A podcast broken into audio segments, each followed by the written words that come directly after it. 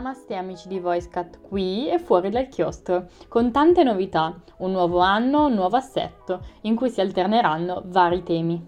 Sono Margherita, parliamo di metaverso.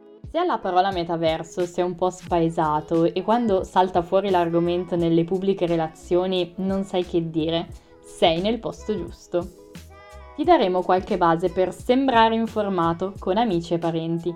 Ovviamente per saperne veramente qualcosa è sempre meglio una lettura approfondita degli articoli dell'Istituto Italiano di Tecnologia e di altri siti di divulgazione competenti. Per adesso però iniziamo da alcune basi.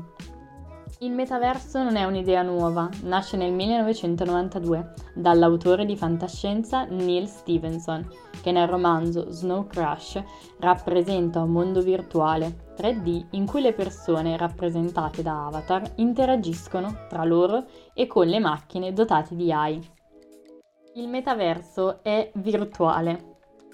Non è necessario avere un visore, è possibile esplorarlo anche con una console. Certamente avere il V R rende l'esperienza più immersiva. Il metaverso è reale. L'idea nuova è che il visore ti possa aiutare a utilizzare il tuo corpo per muoverti all'interno del virtuale. Quindi bisogna stare molto attenti a ciò che ci circonda quando siamo immersi nel metav. Il metaverso è sociale. Per Facebook è l'evoluzione dei rapporti sociali. Per Microsoft invece è il futuro dell'educazione e del lavoro. Il metaverso è persistente, esiste ogni volta che vogliamo e può essere come vogliamo. Il metav si baserà sui beni che noi possederemo virtuali, dalle stories ai veri e propri N F T. Il metaverso è connesso al reale. Un'ipotesi applicativa del metav è la possibilità di realizzare i gemelli digitali, ovvero la possibilità di guidare un drone nel metaverso che corrisponde a un drone nel mondo reale. Questa prospettiva sarà portata avanti dalla Hyundai, che al C E S duemilaventidue ha svelato la strategia della meta mobilità, in cui la robotica agirà come mezzo per collegare il mondo. Tutti i tipi di mondi. Ma cosa possiamo fare noi nel metaverso?